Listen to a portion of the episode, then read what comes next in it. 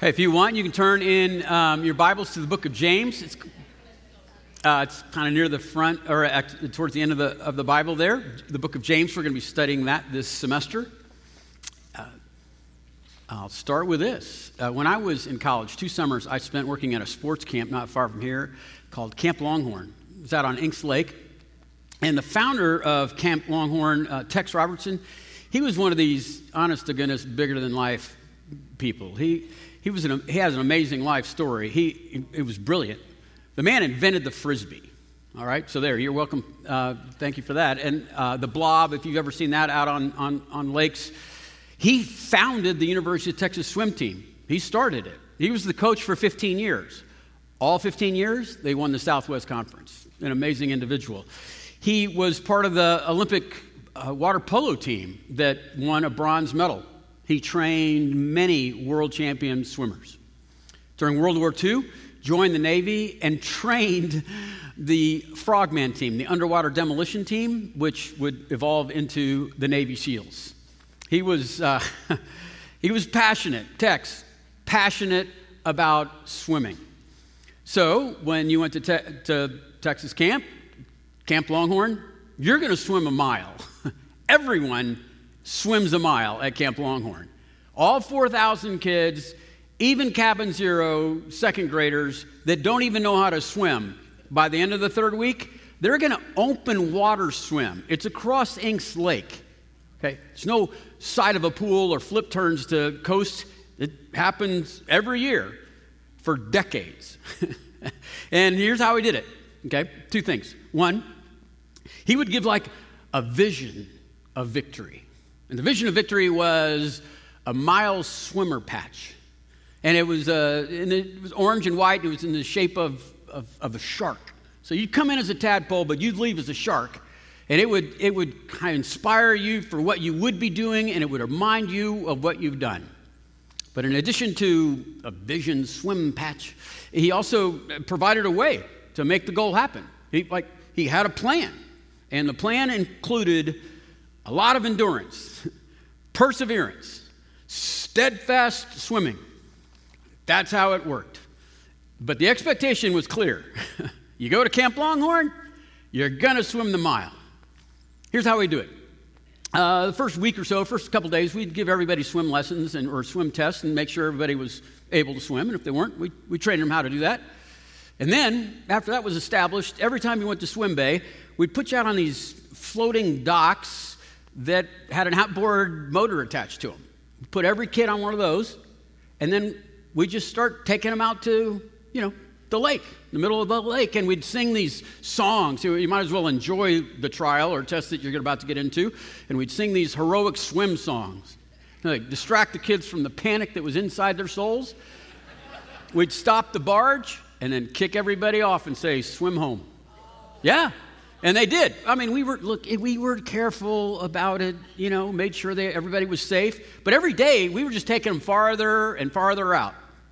And then, and then, and then, the day came, and everybody swam the mile, all of them. And they got their mile swimmer patch. Look at the smiles on these kids. For some of them, it was the most, it was the greatest thing they had done all year. The parents that dropped them off, they'd see their little second grader with a mild swimmer patch. You could knock them over with a feather. It was an amazing experience. It's that whole, it's like a shadow of what God does for us. Okay. That's what he, he has a plan. He has a, like a vision for what we would become, and then he has a, like a path to get there. We have this, we have this glorious destination for every single saint. And he has a road, a method to make sure that glorious destination is going to happen. In the context of the book of James, you can see all of that being played out. And the context, the audience, if, if single word would relate to that audience, it would be trouble.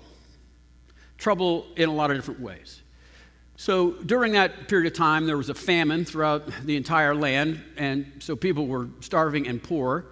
And Claudius, the emperor, would allow people to take out their rage on the Jews. And so the Jews were being persecuted, they were get kicked out of Rome and even Palestine. and uh, having a very difficult time. It was a dangerous time to live. And then the Christians, and at this time, this is the first book written, so it was predominantly, almost exclusively, Jews that were following Jesus Christ, and they were hated by the Jews. So they're, they're hearing it, they're getting it on three different ways. The Christians were living in poverty, persecuted by the Romans for being Jewish, persecuted by the Jews for being Christians. And so, is it any wonder James is going to start this letter right off the block saying, okay, let's talk about the trials that you guys are living with and how, how to live with persecution. One, one person wrote this this, is the, this was the fear. Persecution pur- purifies, but constant suffering, that can crush you. And the saints were growing weary and doing good and living faithfully. And so James is going to come in and encourage them to endure. That's the theme. It's all about perseverance. Now, throughout the entire book, he's going to say, I mean, the theme of the book is, is living with faith in God, uh, uh, growing your faith in God, or, or living by faith, or whatever, you know, right? Those sorts of things. But here's the problem with that. What does that even mean? Faith in God. And we're going to need to know what that means for the rest of our time together. So I thought I'd spend some time explaining that. Simple faith in God, right? And the problem with just having faith in God is God says to be true to yourself. God says you should be happy. God says to just be a good person. I mean, he doesn't say any of those things. And the, the, the problem with just saying we have to improve or strengthen our faith in God is it's, it's, it's too vague what faith means and it's too obscure what, what, who God is. So when we talk about faith in James and from now on, we're going to talk about faith in, like, not God, Yahweh. Y H W H. Yahweh. That's the God of the Bible. That's who we're supposed to have faith in. And what kind of faith are we supposed to have? And what about Yahweh? We're, again, it's a little bit too vague and obscure, right? So we're supposed to have faith in Yahweh, but how, what about the, we're talking about in the Bible, we're talking about the Bible tells us the nature and the caricature of God, his attributes. And in particular, particularly in James, there's multiple attributes, but in, in James's case, we're talking about Yahweh's attributes of God is loving, uh, God, God is kind. That attribute. And then the other thing we're having to trust in is that God is sovereign. And there's a 50 50 chance I spelled that right. Now, sovereign what sovereign means is that God knows, He has a plan, and He has the power to make the plan happen. That's what sovereign means. So the point is this is that when we say we have faith, we, we say we have faith in Yahweh, and we have faith that God is good and loving and kind, and that God is sovereign, that He knows what's happening, He has a plan, and He has a power. And, and we know this because what? Because of the promises of God. And so many saints commit multiple passages to memory that remind us and validate these truths. Uh, comes to mind here is Romans 8, one of my favorites, Romans 8, the whole chapter. But in one section it says, uh, how, how will God, you know, how, how would God, who did not spare his only son, now with him, not freely give us all the things that we need? Right? If God didn't spare his own son because of his love for us, how is he not going to give us anything that is not going to be good for us? Uh, his sovereignty, there, this one's a little more complicated, but in Genesis uh, 37 to 50 is an amazing story of Joseph, who's been just in a series of, he's a victim of evil and he's a victim of accusations of injustice. And during that entire time, This storyline is building to this single sentence that is repeated at the climax. It's repeated two times, and it goes like this What you meant for evil, Yahweh meant for good. Point was, it doesn't make sense until God gets a hold of it. He is loving and kind and sovereignly power in Joseph's life. And those things need to be reinterpreted in the context that God is good and God is loving. So when James talks about for the whole book, He's talking about when he's talking about improving our faith or trusting, he's talking about trusting Yahweh that he is loving and a kind and sovereign and powerful God. And trials put this to the test, don't they? Isn't that, the, isn't that the point of contention? That we're, we're, wondering, we're wondering, is it? Is he good? Or maybe he just doesn't know.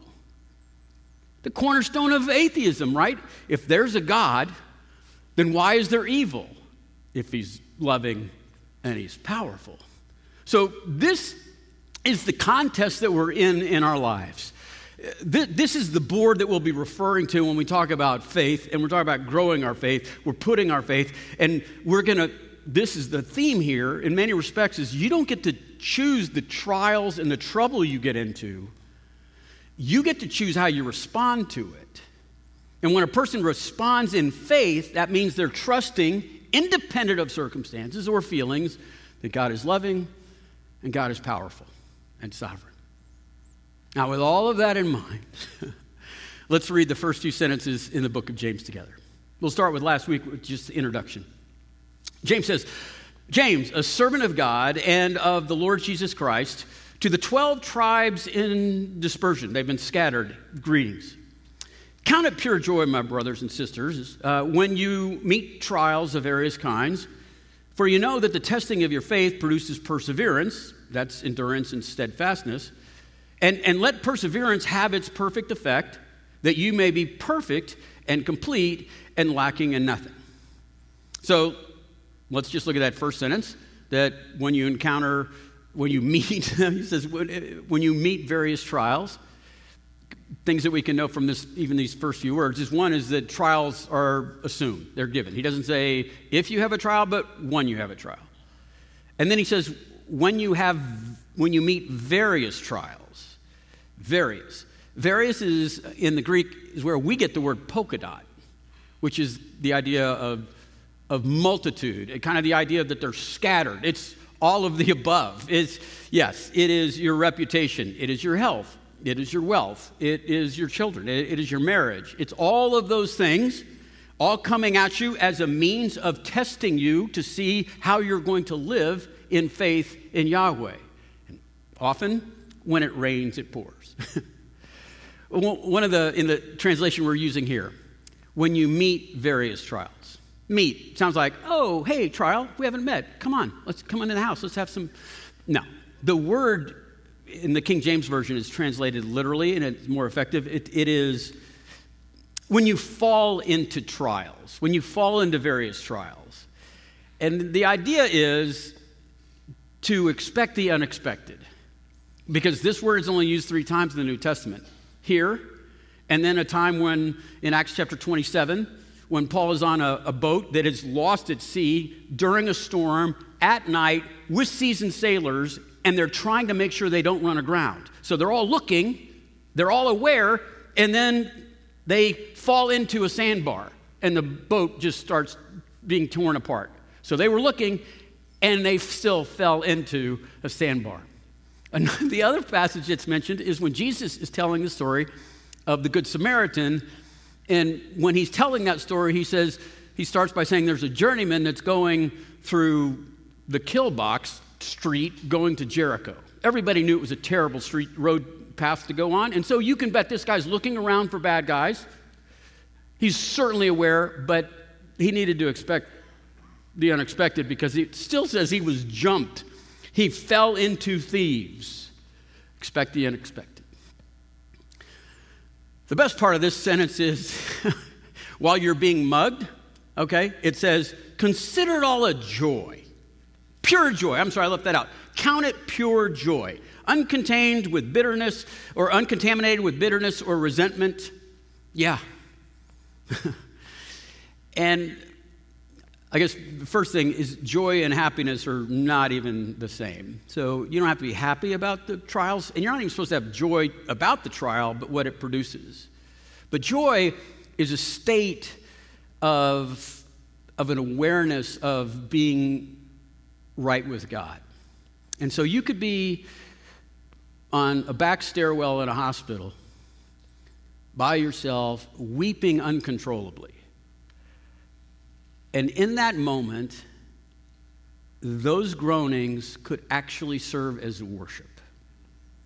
Because in that, you've not lost trust and faith that God is love and God is in control, and none of it makes sense to you. But in that, you are with Him. That's joy. So consider just pure joy when you encounter different types of trials.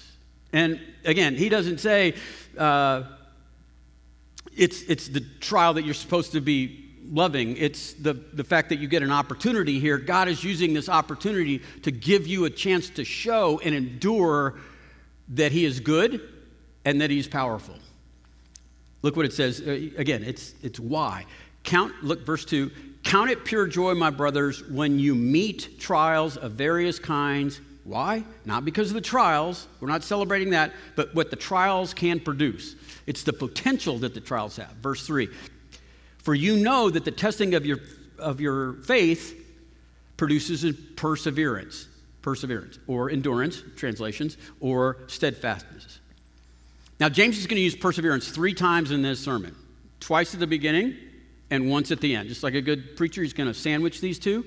So, what is perseverance?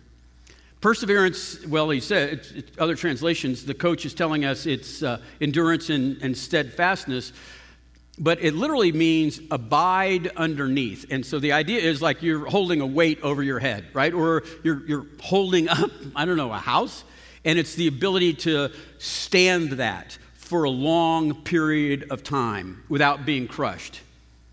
And the picture here is that God, in his love and his sovereignty, is giving us trials or allowing trials to come into our lives so that we can grow in our perseverance, grow in our endurance, get stronger and stronger as we go because he has, just like the Longhorn uh, swimmer patch, he has a destination for us. It's a beautiful destiny, but the road to get there, it's long and it's uphill, and he wants us to endure that because we're going to be glad we get there when we do.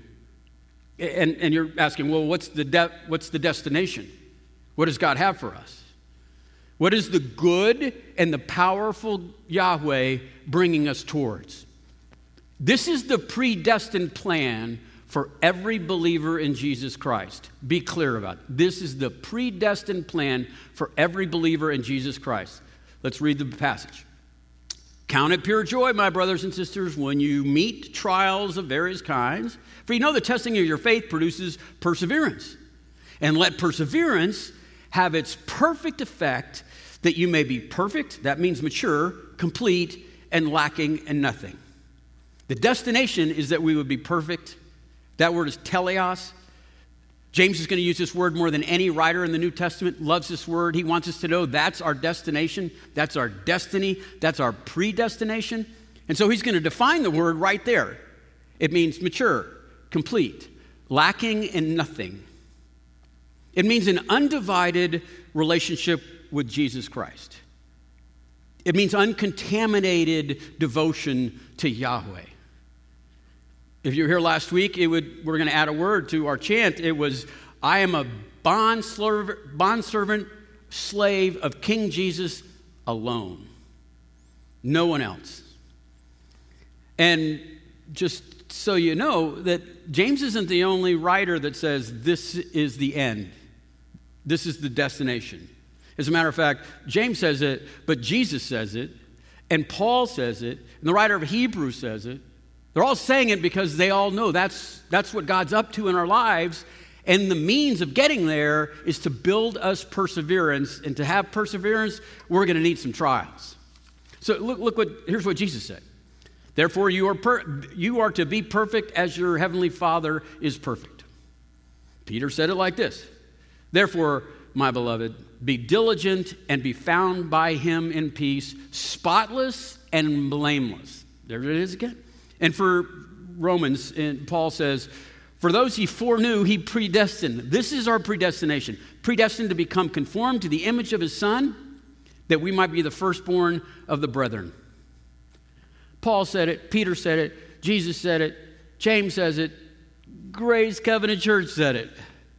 If you hear what our, our goal is around here, our motto is that everyone would become like Christ in all of life. And that's what we mean to be whole and complete and mature, become like Christ in all of life. We say that. These authors say that because then and now, people live fractured, faithful lives. They, they compartmentalize their faith. They trust God and live by faith in certain areas where they think God is loving or God is sovereign. And so you'll know someone that is famously walking a faithful life at work, not so much at home, or sometimes the other way around. She is Christ like in the way she is raising those children, but not the way she treats her husband. It's, it's the, honestly, it's the classic saint on Sunday, not so much on Monday. And so James is saying that the sovereign power of a loving God is arranging our lives to allow difficulties and trials so that we would learn how to live longer and stronger under the weight of those trials. Not giving in to not believing that he is loving or not believing that he is that he's in charge. This life that we live in, this is the playground that the sovereign loving God enjoys. And he arranges things so that we can just show people. And we, we don't get to we don't get to pick the trials. We get to pick the way we respond to the trials and whether we're not going to live by faith or trust that he is these things because trials kind of they make us blink on one of these we can't bear underneath anymore and so sometimes our lives get a little bit out of hand out of control and we say you know what if if god's not going to be in charge if he's not going to do things the way i want them done i'll do it and i will use my power my wit my resources, my contacts, and I'm going to get this thing done. Rest and, I'm know, rest and know the Lord is God. No, that was last week. And we become little gods. That's how you don't live by faith that He's in charge. Sometimes, often, when we're in a great deal of pain or suffering or loneliness or embarrassment, we just think, well, God says He loves me and He says He's kind. I'm not feeling it. And so if he's not going to give it to me, I'll take it myself. And we, the way we don't live by faith in this, we just say, I will absolutely do things that are against the holy decrees of God because I want this in my life. And so that's how we express our lack of faith in these two attributes of God. That's how we get crushed by it. And James is saying, look, God is sending these trials to you not to crush you, not to cause failure in your life, but to get you back up and getting stronger and trusting that He, trusting that the King Jesus is in charge and He's loving in His rule of your life and the kingdom. And so our lives are to help us swim longer each, what, each, each season of life has a new set of trials, a new set of difficulties. Each time the barge is going a little farther out, getting us to swim in so that we would have perseverance about trusting and living under Yahweh's rule, his loving rule. So, how do we live in the context of all of these various trials where perseverance is what's being added to our life? Well, James says, here's how you do it. First thing you ought to do is if any of you lacks wisdom, let him ask God, who gives it, God gives it generously and without any reproach, and it will be given to him. And so God's eager to give us wisdom. And, and wisdom isn't like today we would sometimes we think knowledge is wisdom. Knowledge is data, it's the stuff we memorize, it's how you get great grades on tests. But th- wisdom is the ability to take that and know what to do with it, the, the bigger picture. Uh, it's, wisdom is how life works, how life under the kingdom works, how he designed it, and how we're to live that way. Uh, the difference is a great, it's a great quote where a person said, uh, man has the ability, they amassed enough knowledge to know how to go faster than the speed of sound. But the wise man knows that mankind in general is going faster and faster in the wrong direction. That's the ability to distinguish the two. And, and James is saying, just ask for wisdom. And he's going to help you negotiate how God can be both sovereign and loving and work this out. Sometimes he gives you a Bible verse, a story to be told, or some kind of experience. And the wisdom about what? It's going to, a lot of times it's about this, the nature of God and what he's promised. But James says, look, if you're going to ask for wisdom, like, you got, you got to be in. You have to be a servant of the King Jesus. Look what he says don't be doubting. Let him who asks ask in faith, not doubting, for the one who doubts is like a wave of the sea that's driven and tossed by the wind. For that person, he must not suppose that he will receive anything from the Lord, because he's a double minded man and he's unstable in many ways. Well, it says here that the Lord's not going to give him any wisdom because he's double minded. Double minded means uh, two souls, two hearts. I would say two allegiances. It, one writer says it's like there's a civil war going inside this person's life. And they, in other words, choose a side. A double minded man says, I want to be a saint. I want to be popular. well, which is it? It can't have one or the other. I want to I want to be I want to walk with God, but I want to be part of the cool kids. So and and and so he's saying here, look, it's like giving directions. If if somebody you wouldn't give directions to someone if they said, "Hey, look, from here, how do I get to uh, California or Florida?" You, well, okay, they're completely different ways. So if you tell me which way you're going, I can tell you which you should go east or west. Paul or James is saying here, God's not going to give you directions to his destination unless you choose that's where you want to be. And God's destination for every child, his predestination for every follower of Jesus Christ, because he loves you and because he's sovereign, is that you would become like Christ in all of life that you'd be mature, perfect, complete, lacking in nothing. You want to go there? Ask God for wisdom to how, like how you should live, how you should interpret things, and He'll give it to you, like generously. He's not going to be condescending about it. He wants you to know. And so just ask, but don't doubt. And as the passage continues, James is going to say, Here's some wisdom. Here's, here's some wisdom that you can go with right now. And what's, what's wonderful about this section, it introduces a teaching style that James has. He's going to sound a lot like his half brother Jesus and the book of Proverbs. You mix them up, you, got, you have James. He's going to use, he's going to teach some of the parables that Jesus teaches, and then he's going to teach a proverb like, this is how you do it. Here's the value you should have, Sermon on the Mount. Here's how to get that value. And so that's what he'll do right here. Um, he's going to say, Sermon on the Mount, like eternal perspective. James is going to say, lift your eyes up, look at heaven, don't worry about earth. You've got to choose eternal perspectives. You've got to be living for the king that's eternal. This stuff here, temporal, passing. Don't give your life or hope to that. Look again, look what he says in verses uh, 9 or so.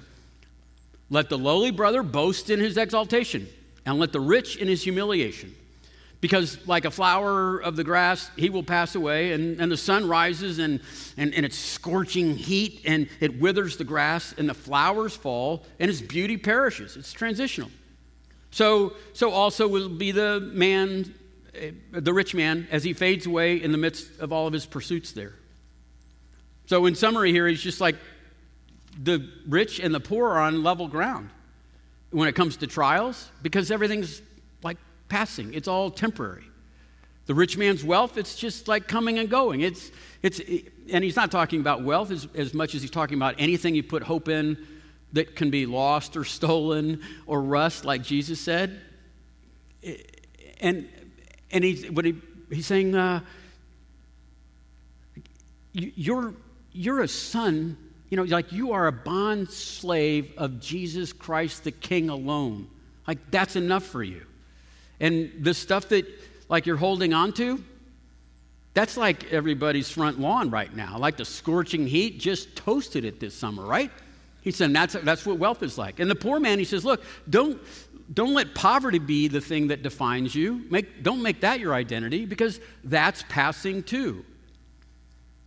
In a kind of a, like a, I guess, a word picture, James is saying, this life is like high school and college is coming. And it, none of that high school stuff really matters, right? It's like if you're the rich guy. I look at you, you got a letter jacket. I, I lettered in several sports. Oh, that's cute. You're a captain too. You wear that letter jacket your first day in college, not going to be a good day for you. For so many reasons. One, nobody cares. And you ought to be humiliated that you put your identity in something that was so last year. and so it's like you might, you might as well be bragging about being rich with Confederate currency. Who cares? And again, James is saying, look, isn't it enough that you're a bond slave of the Lord Jesus Christ alone? Yeah, put your hope there. But even the poor person, he's saying, look, you should exalt yourself because, again, it's college. And so there's this guy that's walking around going, I don't have a letter jacket from high school. I never lettered in anything. No, but, you know, I wasn't very popular. And you know what the college kids say? Nobody cares.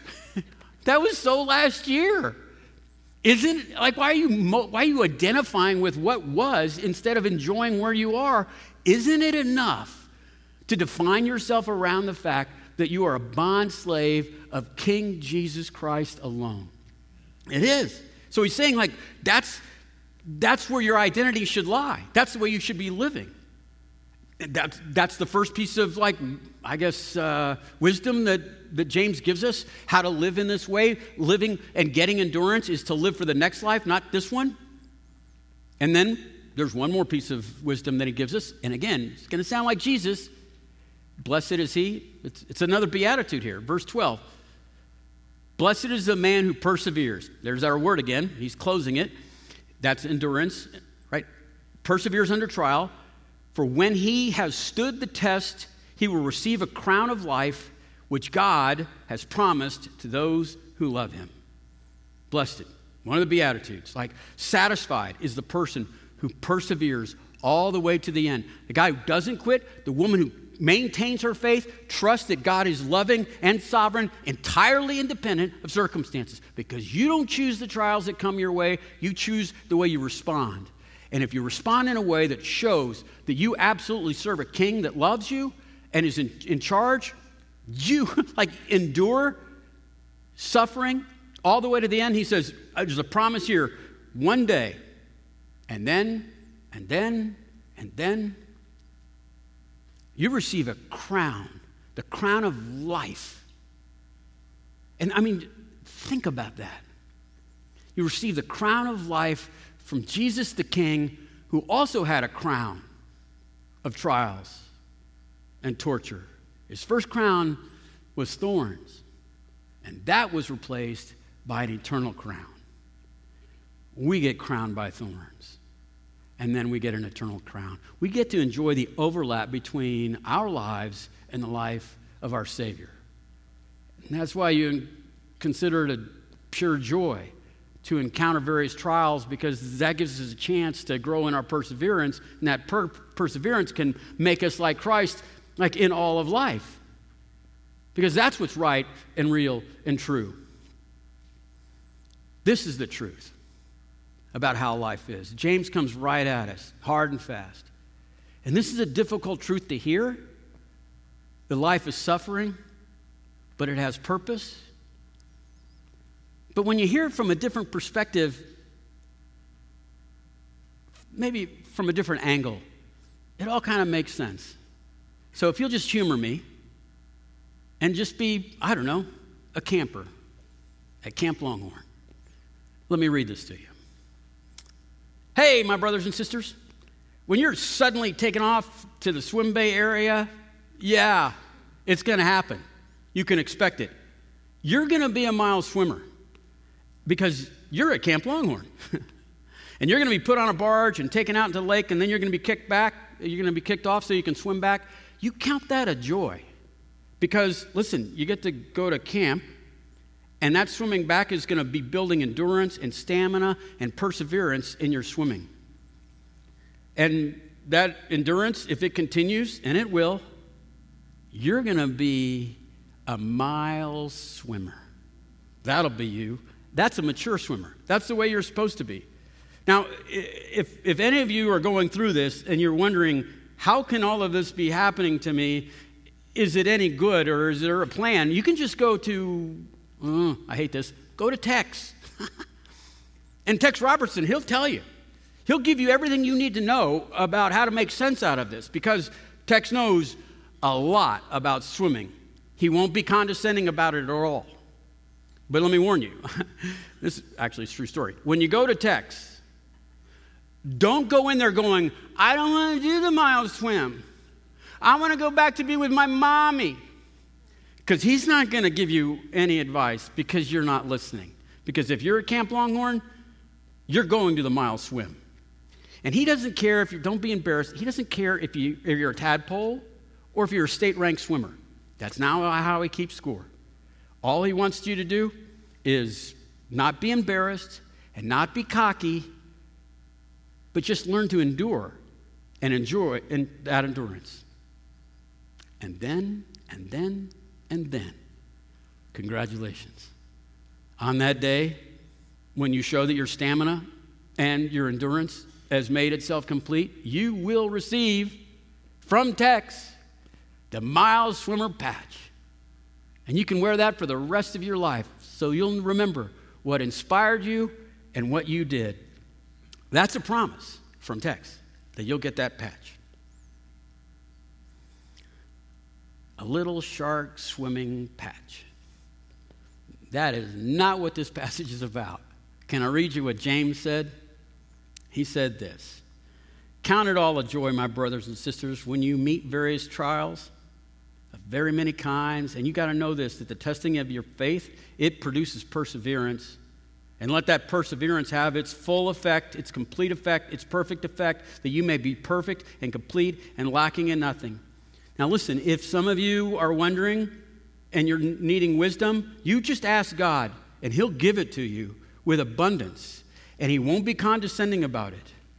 But you need to ask in faith, because if you're like living for two worlds, if you don't know where, where your passport is, heaven or earth, you're like a windsock just blowing around. And you're going to tear your own soul apart. And you're not going to get the wisdom that you need to get through this. If you're lowly, brothers, exalt yourself because you are a servant of the king. And if you're wealthy, that's good too, but it's passing. And you are a servant of the king. Just remember that in the midst of your pursuits. Blessed is he who perseveres under trial. For when he has stood the test, he will receive the very crown of life, which is a promise from Yahweh. And you can take that to the bank. So the next time a various trial shows itself in your life, remember that you can't pick the trial, you can only pick the response. And living by faith is being steadfast and enduring the weight knowing that God is all loving and God is all powerful and He is in that suffering with you. He has been there. We don't have a high priest that can't relate to us. We have a high priest that has gone through everything we have except without sin. He'll ride that storm out with you. And there'll be a day where you'll say, I thank God for those various trials because that's what gave me the endurance to the end. That's why I wear a crown in heaven that he promised to give me.